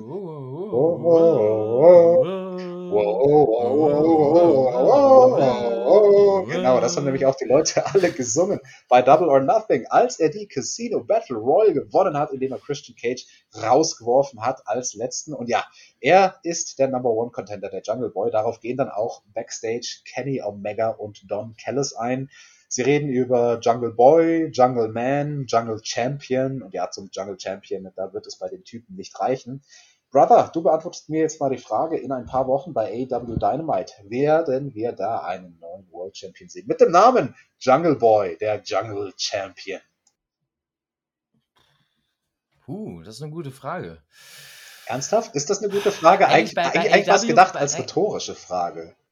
Ach so, als rhetorische Frage. Ich dachte, du willst mich, du hältst mir tatsächlich jetzt hier die Pistole an die Brust, in dem Fall eigentlich an die Schläfe, äh, weil ich das nicht beantworten kann. Das ist ja tatsächlich eine der Sachen, die man positiv hervorheben kann bei AEW. Das ist unberechenbar. Also AEW weißt du nicht äh, unbedingt, ähm, was so in den nächsten Wochen, worauf sie hinarbeiten. Genau. Das habe ich auch gesagt bei Double Ja. or Nothing, ne? weil Tobi und ich zum Beispiel, wir haben im Tippspiel von all unseren Podcast-Teams am schlechtesten abgeschnitten, wir, das AW-Team, Ja, weil die am meisten im Produkt weil wir am meisten im Produkt sind und dadurch auch am meisten uns fair denken, auch bei den Predictions. Da, ja, Und, richtige und Theorie. genau, und absolut. hier bin ich nämlich an so einem Punkt, wo ich denke, okay, wenn, wenn man Wrestling logisch erzählen würde, das hier ist der Klassiker von einem Underdog, der halt gepusht wird, ja nicht. indem er ein Titelmatch kriegt, aber dann scheitert er natürlich Ja. und gewinnt den Titel nicht. Aber ich würde es nicht ausschließen. Also ich, ich glaube es nicht, wenn ich Geld wetten würde, würde ich sagen, nee, das, das, das, das könnt ihr doch noch nicht machen, oder? Also der Jungle Boy wird irgendwann das mal ein großer Champion werden, aber ob er jetzt World Champion werden wird in mehreren Wochen, das erscheint mir verfrüht. Nichtsdestotrotz würde ich es nicht ausschließen und das finde ich toll. Weil bei WWE, da kannst du dir so oft sicher sein, nee, komm, zu 100% wird Person XY gewinnen. Hier, Ja, weil du halt das 0815 Booking genau, kennst. und hier ne? bin ich mir ist nicht halt zu 100% sicher. Und ja, hm. Richtig. Knarre auf die Brust, Richtig. Maxter. Bei- Wird Jungle Boy Champion oder nicht? Jetzt, in ein paar Wochen. Ja, das ist, das kann ich, das kann ich. ich Los, so die. Knarre ist auf der Kann es Brust. sein. Es, ich kann es ich, ich kann's mir vorstellen, dass das passiert. Du hast eine richtige Theorie da gerade gesagt. Also da gehen auch Grüße raus an einen äh, DC Community Member, ja, ein Ehrenmember, an den guten Silverstar, der auch beim Tippspiel hier bei uns bei Spotify. Oh, er ist mitgemacht überall. Er ist bei der Dattel Ja. Connection bei dir und bei Er uns beim überall. Tippspiel. Er ist überall. Unglaublich, ja. Und ich habe da die Bestätigung bekommen. Der hat nämlich vor ein paar Tagen in den Chat reingeschrieben, ja, hier, pass auf, da gibt es ja ein Tippspiel bei euch. Und du, ich gucke ja gar kein Wrestling. Ja, er guckt tatsächlich kein Wrestling aktiv, er hört es nur über unsere Reviews und guckt vor allem kein AEW. Und hört sich auch weniger die AEW-Podcasts an. Heißt, er hat keine Ahnung von dem Ganzen. Ja, er weiß nicht, was da abgeht, er kennt nur die Namen. Und er hat einfach wild getippt und hat in dem Tippspiel, glaube ich, acht oder sieben Punkte rausgeholt, also eine relativ hohe äh, äh, Punktzahl dafür, dass er ne, das nicht kennt. Und da habe ich halt bestätigt bekommen, okay, das ist halt so, man will nicht, man will unbedingt auf Teufel komm raus im Produkt mit allen Regeln brechen, man will nicht das Gefühl haben, beziehungsweise man will das Gefühl vermitteln, dass man, ja, unberechenbar ist, dass man immer einschalten muss. Ob man das damit das wirklich tut, weiß ich nicht. Ähm, aber man bewirkt auf jeden Fall, dass die Leute, die es häufiger gucken, äh, ja nicht den richtigen Durchblick tatsächlich haben, weil sie eigentlich logisch vorgehen. Jeder Mensch es tut. Ja, jeder Mensch denkt logisch. Oder die meisten zumindest. Ich nehme es zurück, die meisten denken logisch, ja. Wir sind ja immer noch beim Ähm, Wrestling, ne? Also. Richtig, ja. So. Und äh, das ist halt eben so das Ding. Dementsprechend, ich kann es mir vorstellen, dass das tatsächlich passiert. Vorher haben wir aber noch eine andere Ansetzung mit äh, oder mit andere Möglichkeiten, dass dann doch noch, sage ich mal, der Jungle Boy als großer Gewinner dastehen kann, ohne Champion zu werden. Sagen wir es Ganz mal genau. Manchmal beim Wrestling, wenn man es richtig bookt, kann man mit einer Niederlage sehr viel mehr gewinnen für den Charakter als durch den Sieg. Well, im nächsten Match, da sollten wir dann den Jungle Boy sehen, zusammen mit Christian Cage, ne, der Mann, den er rausgeworfen hat in der Casino Battle Royale ganz am Schluss. Sie sind gemeinsam angetreten gegen die Private Party, begleitet natürlich von niemand Geringerem Mhm. als Matt Hardy. Am Ende von diesem Tag Team Match, schon wieder Tag Team Match, haben sich der Jungle Boy und Christian Cage durchgesetzt. Dem Jungle Boy ihm gelingt der Snare Trap an Mark Quinn. Bisschen gefährliche Situation, weil er hat diesen Move, diesen Aufgabegriff, der ja am Boden stattfindet, quasi eingeleitet durch einen Konter vom zweiten Ringseil, wo er Mark Quinn fast so Styles Clash mäßig auf den Hinterkopf gedonnert hätte, aber es ging gerade so nochmal gut. Ja, der Jungle Boy holt sich den Aufbausieg. Das ist auch äh, richtig und wichtig auf dem Weg zu seinem World Title Match. Nach dem Match kommt dann noch Matt Hardy und verpasst Christian Cage den Twist of Fate auf die Rampe. Boah, wie gemein. Brother, dieses Match mit der Private Party, was hast du dazu zu sagen? Ja, ich freue mich, weil ich jetzt doch wieder äh, meinen Worten Folge leisten kann Oh. und den bösen, bösen Mann markiert. Es werden sich viele wieder aufregen. Oh Mann. Ach, AW ist aber cool, du hast keine Ahnung. Ja, tut mir leid. Man muss auch mal ein bisschen Kritik einstecken können. Ja, und hier ist der große Kritikpunkt, die Darstellung der Private Party. Ach, es tut mir leid für die Jungs. Das sind talentierte Jungs. Äh, Pri- Private Party ist aber ein Paradebeispiel für mich dafür, dass AEW nicht so das goldene Händchen beziehungsweise das Verständchen hat, die richtige Gesinnung für ihre Stars zu finden. Private Party, das weiß der Tobi ganz genau. Ganz liebe Grüße gehen da raus an den Tobi. Viel Spaß im Urlaub. Ähm, ich war ja nie so ein großer Fan der Private Party, persönlich. Ne? Objektiv habe ich gesagt, sind talentierte Jungs, aber subjektiv war vieles, was mir einfach nicht Mhm. gefallen hat. Wo ich aber gesagt habe, ey, die kommen aber an. Das ist deren Bonus. Ne? Wer bin ich zu sagen, dass die keine Daseinsberechtigung haben, wenn die Halle offensichtlich dieses Team abfeiert? Ja? Und das Team sehen will, also Geld dafür ausgeben will. Dementsprechend war das der große Punkt. Jetzt hat man das, was sie eigentlich ausgemacht hat, dass sie mit den Leuten connected waren, kaputt gemacht, indem man sie als Heels darstellen will. Und nicht so, dass es authentisch rüberkommt, sondern es kommt rum, es tut mir leid, irgendwie zwei Jungs, die probieren, Heels zu spielen, zu mimen. Ja, die haben auf einmal Anzüge an, Designerklamotten, weil das bei AEW ist wie bei TNA. Bei TNA waren es halt die Anzüge, jeder Heel hat einen Anzug. Bei AEW ist es halt ein bisschen, ja, die Heels haben halt Designerklamotten. Wir sehen es bei den Young Bucks, wir sehen das bei Kenny Omega. Ich brauche nicht ausholen. Ähm, und hier auch. Warum macht man das? Ähm, ich verstehe es nicht. Die Jungs haben doch dadurch geglänzt. Also, hä? du hast doch talentierte, junge Leute, die noch nicht gesehen sind auf der großen Bühne mit Private Party, die als Faces ankamen, die Reaktionen gezogen haben. Warum erzählst du da nicht eine weitere Dimension, eine weitere Tiefe des Face-Charakters? Warum musst du denn gleich einen harten Cut machen, die als Heels darstellen und als Heels die nicht ankommen? Weil Heat ziehen die nicht. Die Halle hat nicht geboot.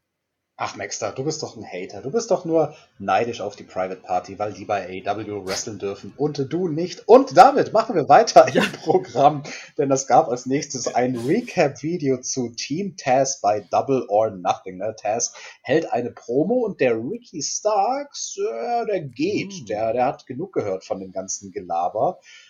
Interessiert dich das, diese Storyline mit Team Taz? Nö. Aber, aber die implodiert doch, die Gruppierung. Ja, ja, absolut. Es ist halt, ich glaube, alleinstehend wäre das vielleicht sogar interessant. Das Problem ist halt, wir haben hier Match, warte, wir haben jetzt Match, Promo, Promo, Promo, Match, Promo, Promo, Promo. Promo.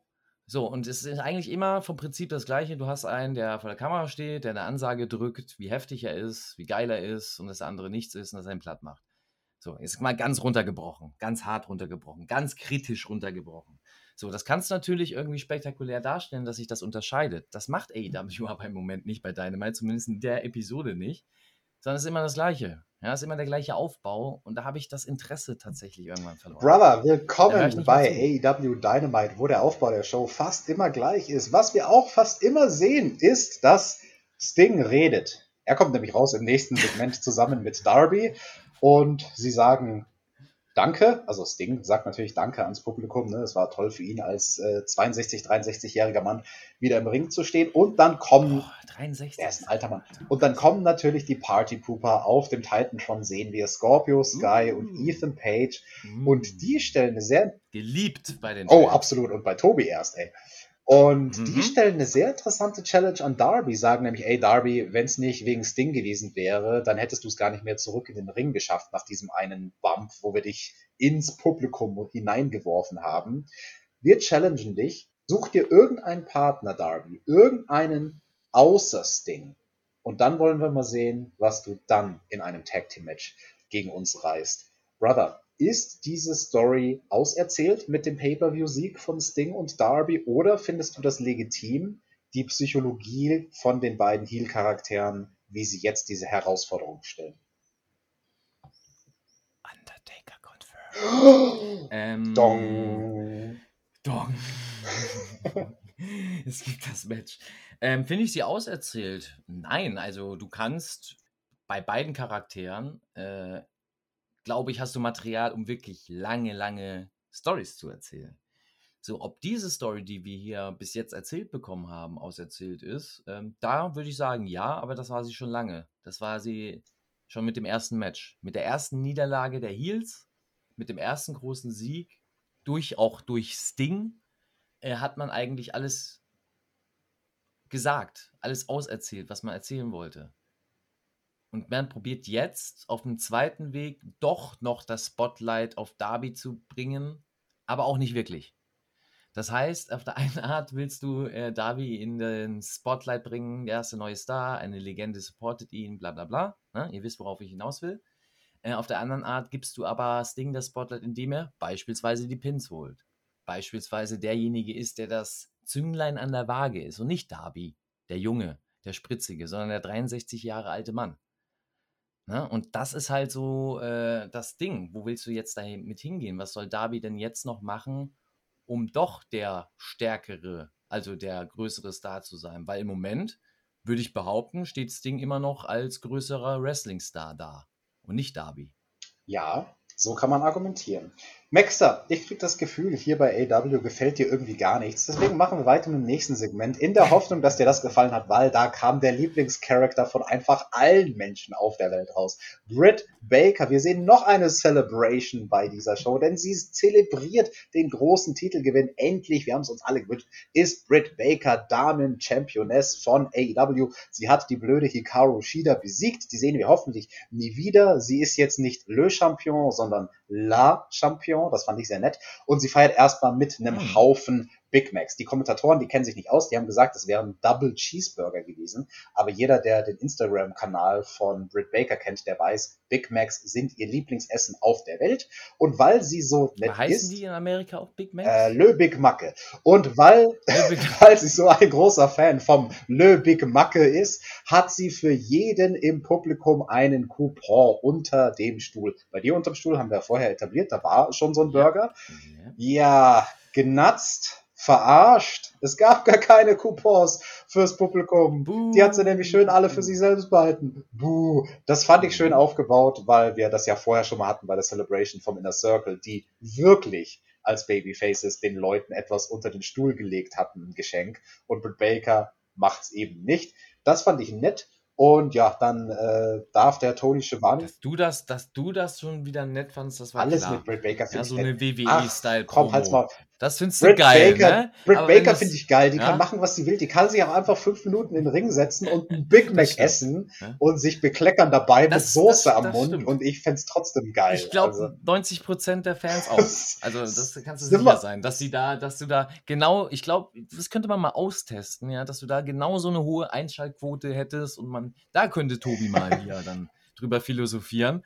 Ja, wenn Britt Baker nur im Ring sitzen würde und einen Burger frisst, ja, ich glaube, da werden genug Fans, die das mega abfeiern. Ja, aber Max, der Tobi, der versteht das immer nicht. Bei den Damen, das, damit kannst du ihn nicht unterm Ofen hervorlocken, den kann er nichts abgewinnen. Ach komm, bei, bei, bei, bei DMD versteht er das doch auch. DMD. Und auf jeden Fall will Britt Baker dann den Money Shot bringen. Ne? Sie will anstoßen zusammen mit Reba oder heißt sie Rebel und Tony Schiavone. Sie machen quasi die Pose von The Shield, aber mit Burgern in der Hand. Und dann kommt die blöde Nyla Rose von hinten, weil da waren auch ein paar Wrestler und Wrestlerinnen. Sie haut die Burger in die Warum? Luft, weil sie ist so sauer, Warum, dass sie nicht Damen-Champion ist. Und jetzt ist auch noch Warum? die Vicky Guerrero beschäftigt. Anstatt an ihrer Seite zu sein, ist sie jetzt mit Andrade und deswegen mag Nyla Rose keine Burger und haut sie alle durch die Gegend. Ja, das ist auch in Ordnung, das hast du so schön erklärt, aber das war nicht meine Warum-Frage, sondern warum stehen da die ganzen Heels und irgendwelche Nobody Heels? Ja, weil die unter Vertrag sind und die werden bezahlt und dann muss man die doch auch mal im Fernsehen bringen. Duh.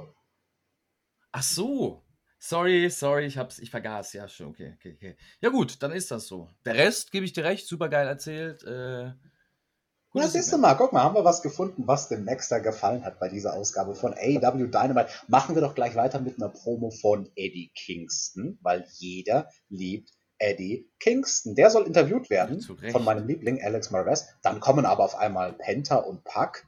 Und Kingston, ne, der, der hat ja auch schon gegen die gefehlt. Wohl bemerkt, ganz kurz, ganz kurz, ihr müsst euch vorstellen, für die, die es nicht gesehen haben, ja.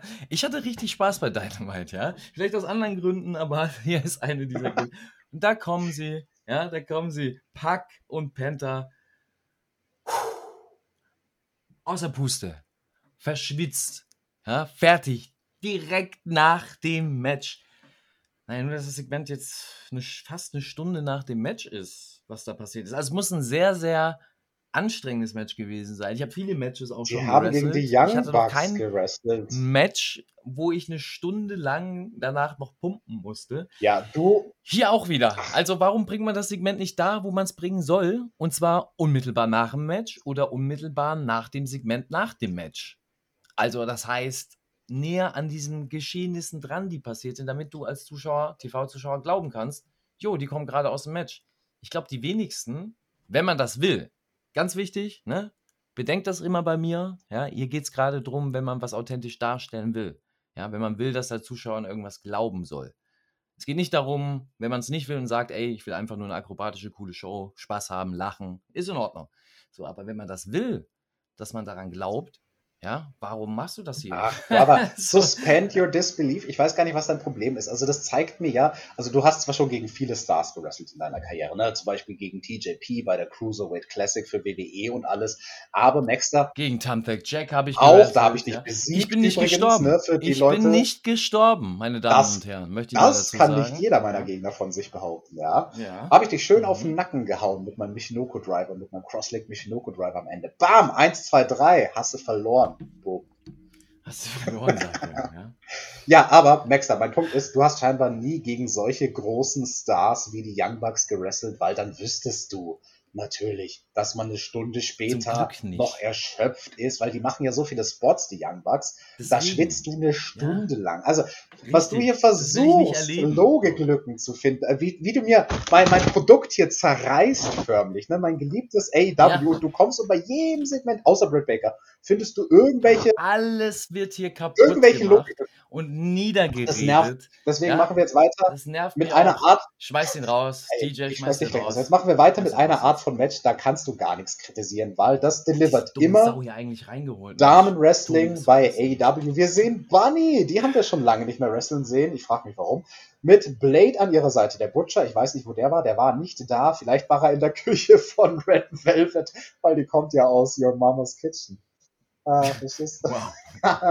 ja, auf jeden Fall wresteln die gegeneinander. Red Velvet, sie bringt sich fast um mit einem Suicide Dive. Ach du Fresse. Also das war ja fast in Authentische Darstellung, DJ. Das war ja fast in bester. Manier von Trish und Lita, wo sich Lita damals 2004 bei Raw im Main Event Oh, fast stimmt. umgebracht hat.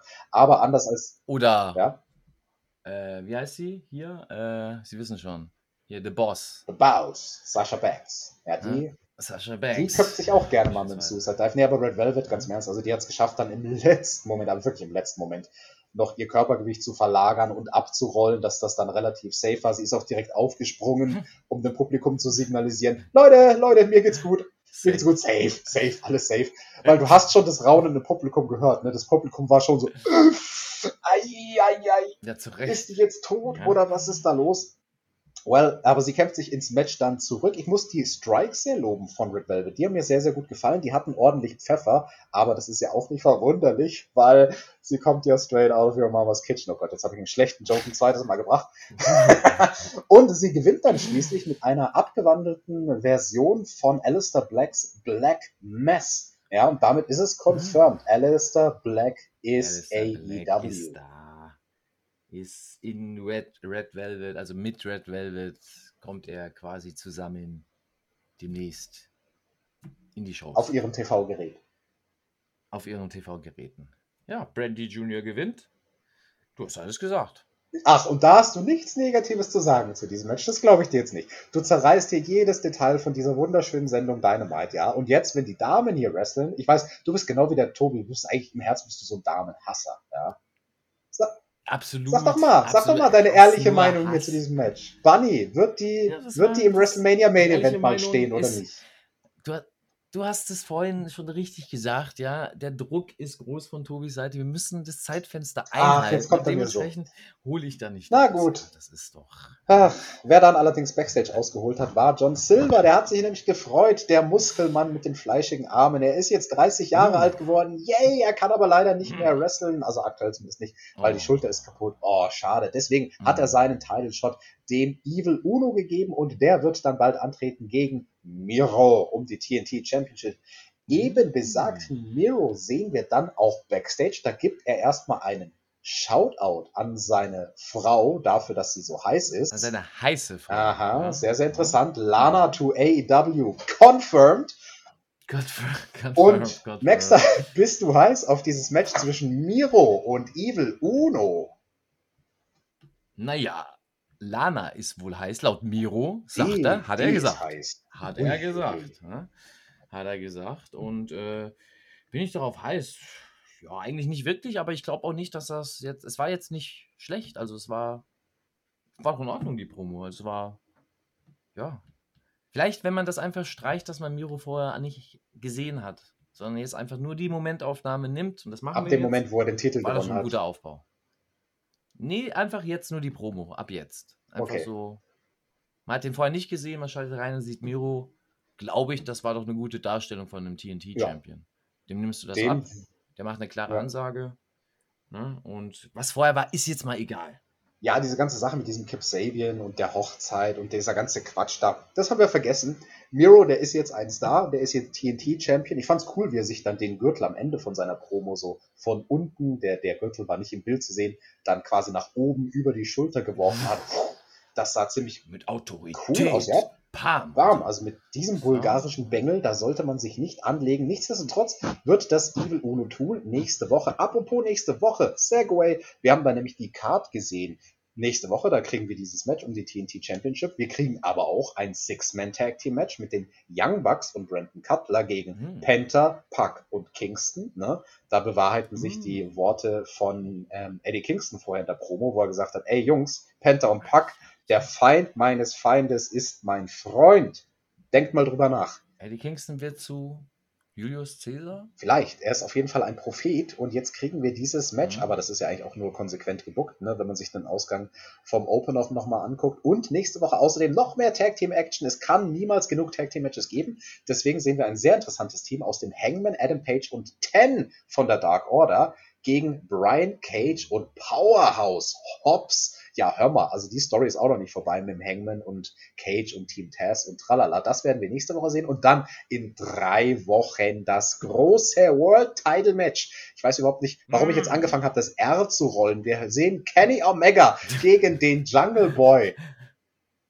Ja, man verfällt da manchmal einfach äh, in Rollen. Bei stark gebuckten Matches, man will ja dann auch ne, die Stärke rüberbringen, dann kann das passieren, dass, dass er rollt. Ich weiß nicht warum, aber es. Apropos, Naja. stark gebucktes Match. It's time for the main event. Bull Rope Match. Uiuiui. Uh. Sowas haben wir noch nie gesehen bei AEW. Und ja, Nee, nee. Wer würde besser in so ein Match passen als Dustin, ne? Dessen Papa Dusty Rhodes, der war natürlich bekannt für dieses Gimmick, für das Bull Rope und das haben wir auch schon gesehen in der Casino Battle Royale, da wurde das eingesetzt, wurde dann zum Verhängnis von Dustin, weil der böse, böse Nick Comorado von der Nightmare Family, dieser haarige Fleischberg, ne, der hatte dem Dustin das Bull Rope auf den Kopf gebätzt.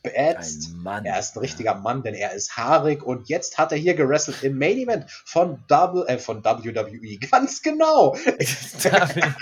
Weil, guck mal, es sind bei haarigen Männern und schon kommt in deinen Kopf WWE.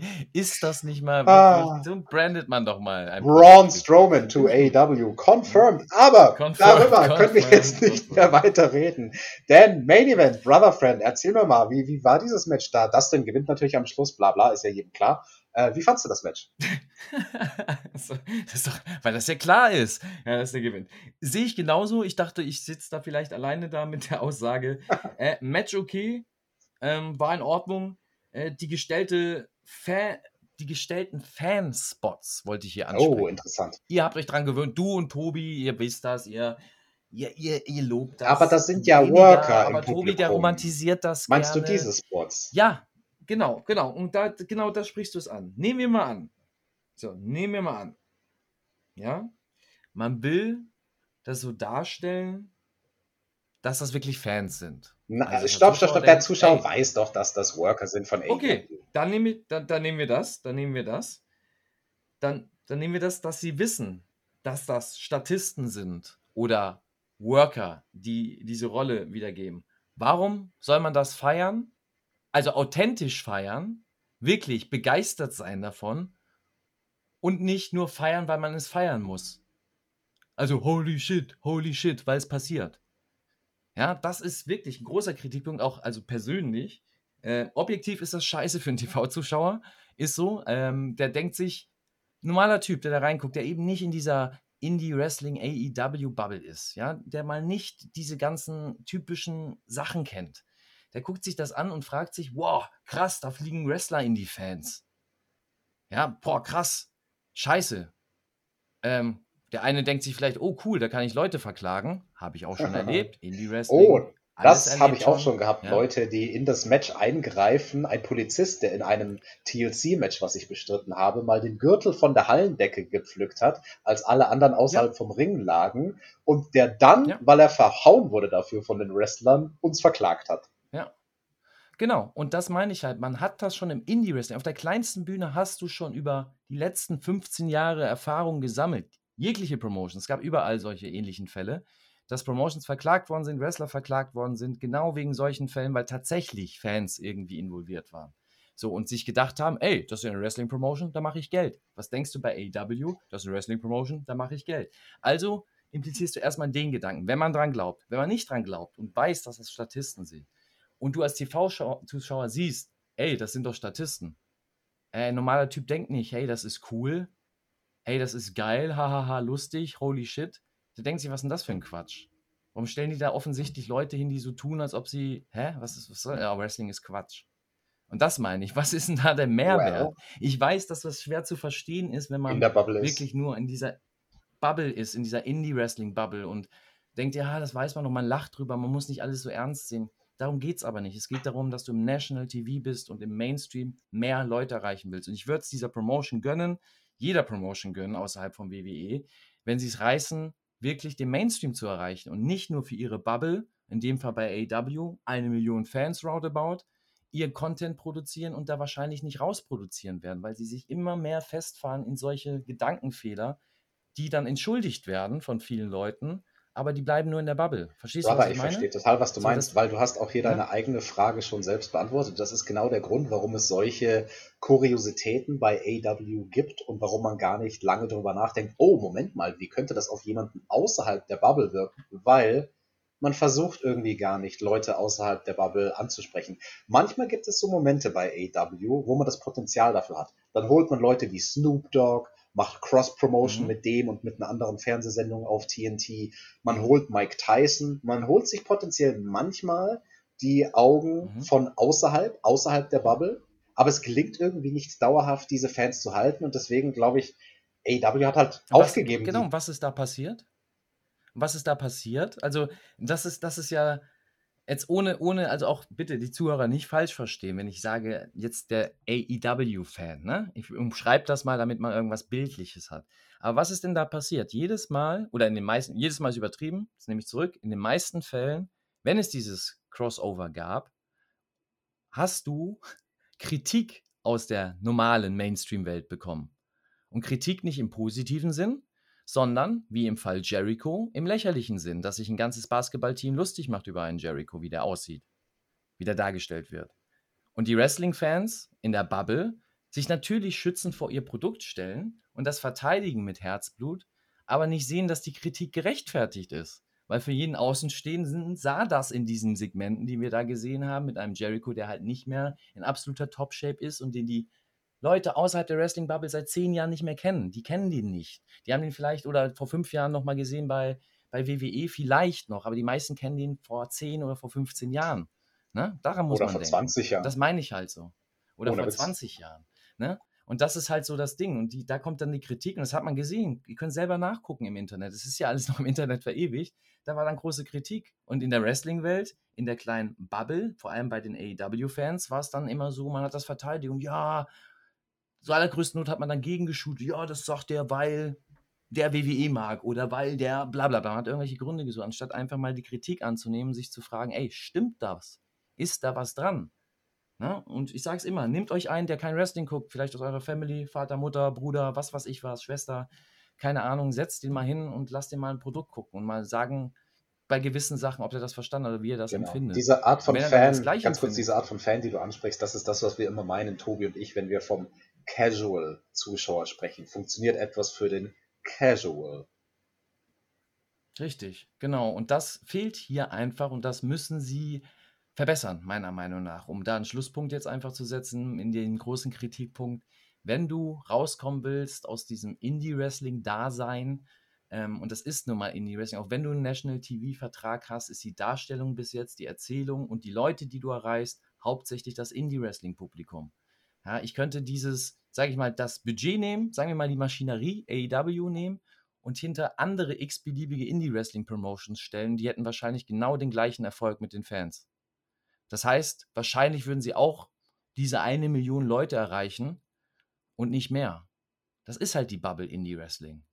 Ja, und das siehst du ja bei Produkten. AOH, TNA, was weiß ich, was die es alle gibt. Die gibt es ja nach wie vor. NWA, die gibt es ja nach wie vor. Die haben nach wie vor ihre Fanbase, die dann hin und her wechselt. Ja, und das musst du halt verbessern, weil du bist mehr. Du hast mehr Möglichkeiten. Du hast jetzt endlich mal einen Multibillionär da im Hintergrund, der genug Geld hat, um WWE mal Konkurrenz zu sein.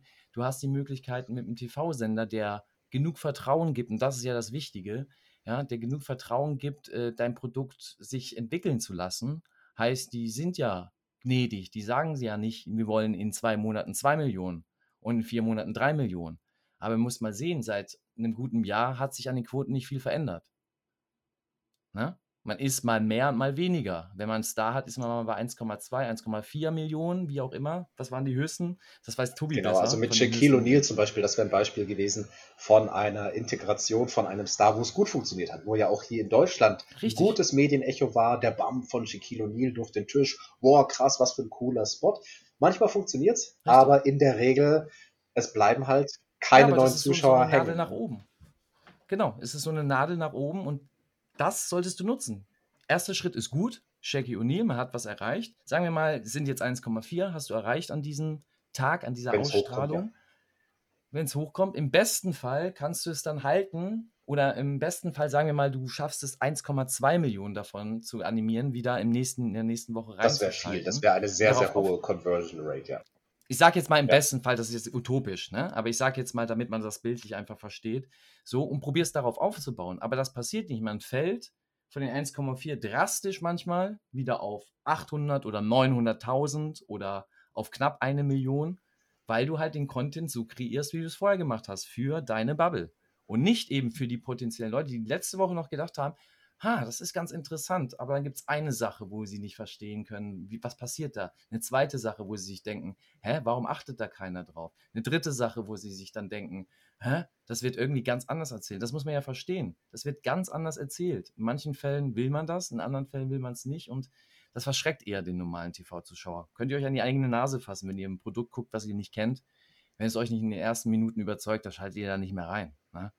Steht doch außer Frage. Ne? Und das ist halt schade. Und AW hat es verdient, da mehr zu, raus zu generieren. Deswegen, nehmt das mit, werdet da äh, drin stärker, sage ich, in der Darstellung des eigenen Produktes, den Weg, den man fährt, heißt, eine geschlossene Erzählung zu machen.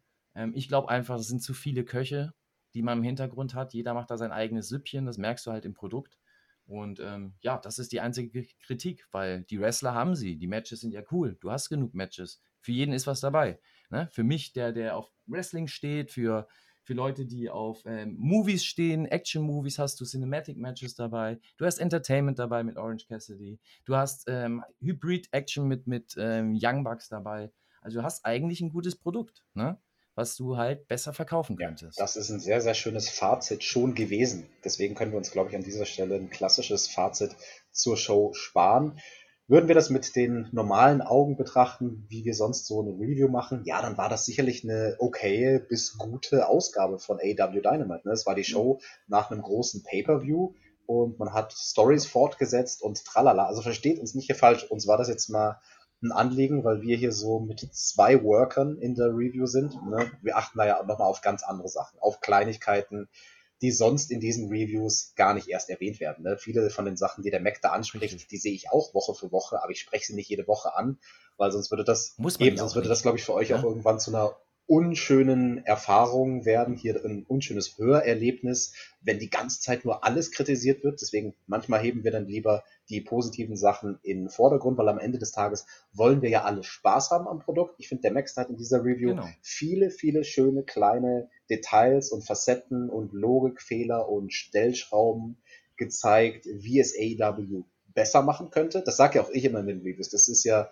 mein Blick auch immer auf das Produkt. Was kann man besser machen? Die Sachen, die gut Richtig. sind, da sind wir uns einig, größtenteils, dass die gut sind. Aber viel interessanter ist ja, oft die Frage, ne, wie kann man sich denn verbessern? Und das wollen wir ja alle, dass Wrestling wieder größer wird. Und mein Gott, wenn wir zurückdenken, ne, du weißt es am besten damals, Attitude Era, ihr guckt gerade Raw vs. Nitro, der Tobi und du aus 96, was da für Zuschauerzahlen dann waren, also vor allem 98. Mhm. Also da waren ja dann bei Mhm. beiden Shows, wenn ich mich nicht täusche, jeweils 8 Millionen Zuschauer, 16 Millionen insgesamt. Habe ich gerade einen Denkfehler?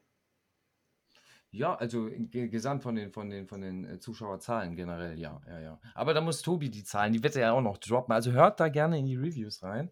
Aber ja, da hattest du hohe Zahlen. Ich sag nur, du hattest Nitro-Ausgaben, wo 30.000 Leute in der Ja. Halle waren. Ja. 30.000, ja? ja? Also das äh, bei einer normalen Weekly-TV-Sendung. Ja, das müsst ihr euch mal vorstellen.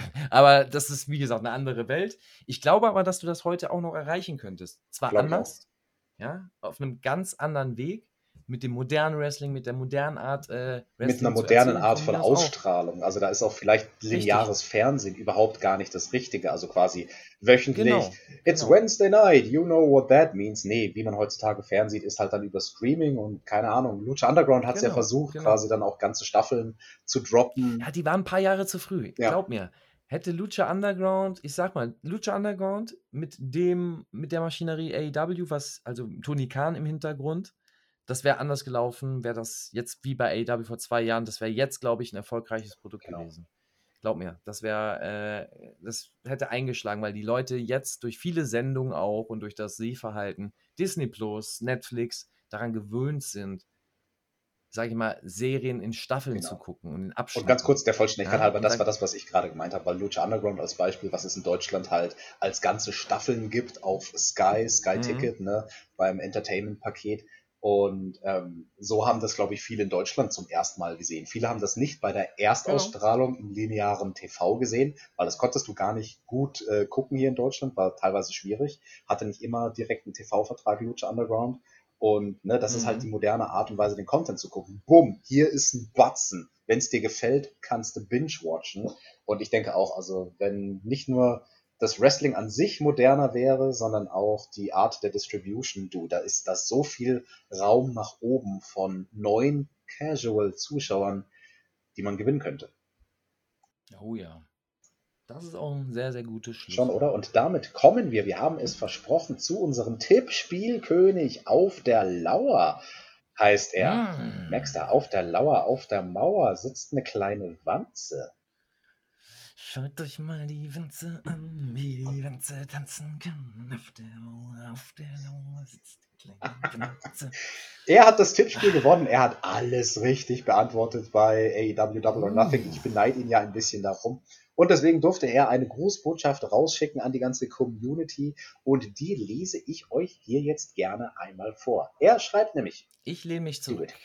Hallo ihr Lieben, ich grüße das ganze Spotify-Team und die Community. Ganz besonders die, die wie ich so gerne den Podcast hören und auch auf Discord sind, aber lieber im Hintergrund bleiben und nicht so viel posten. Quasi die Lurker und Lurkerinnen. Schön, dass es euch Hm. gibt und auch alle anderen natürlich. Gerade beim Wrestling ist es gar nicht selbstverständlich, so eine tolle Community zu haben. Sogar Shaggy wird da akzeptiert. Das steht da original so, das hat er geschrieben. Das, ja, das sagt was aus. Der hat schon recht.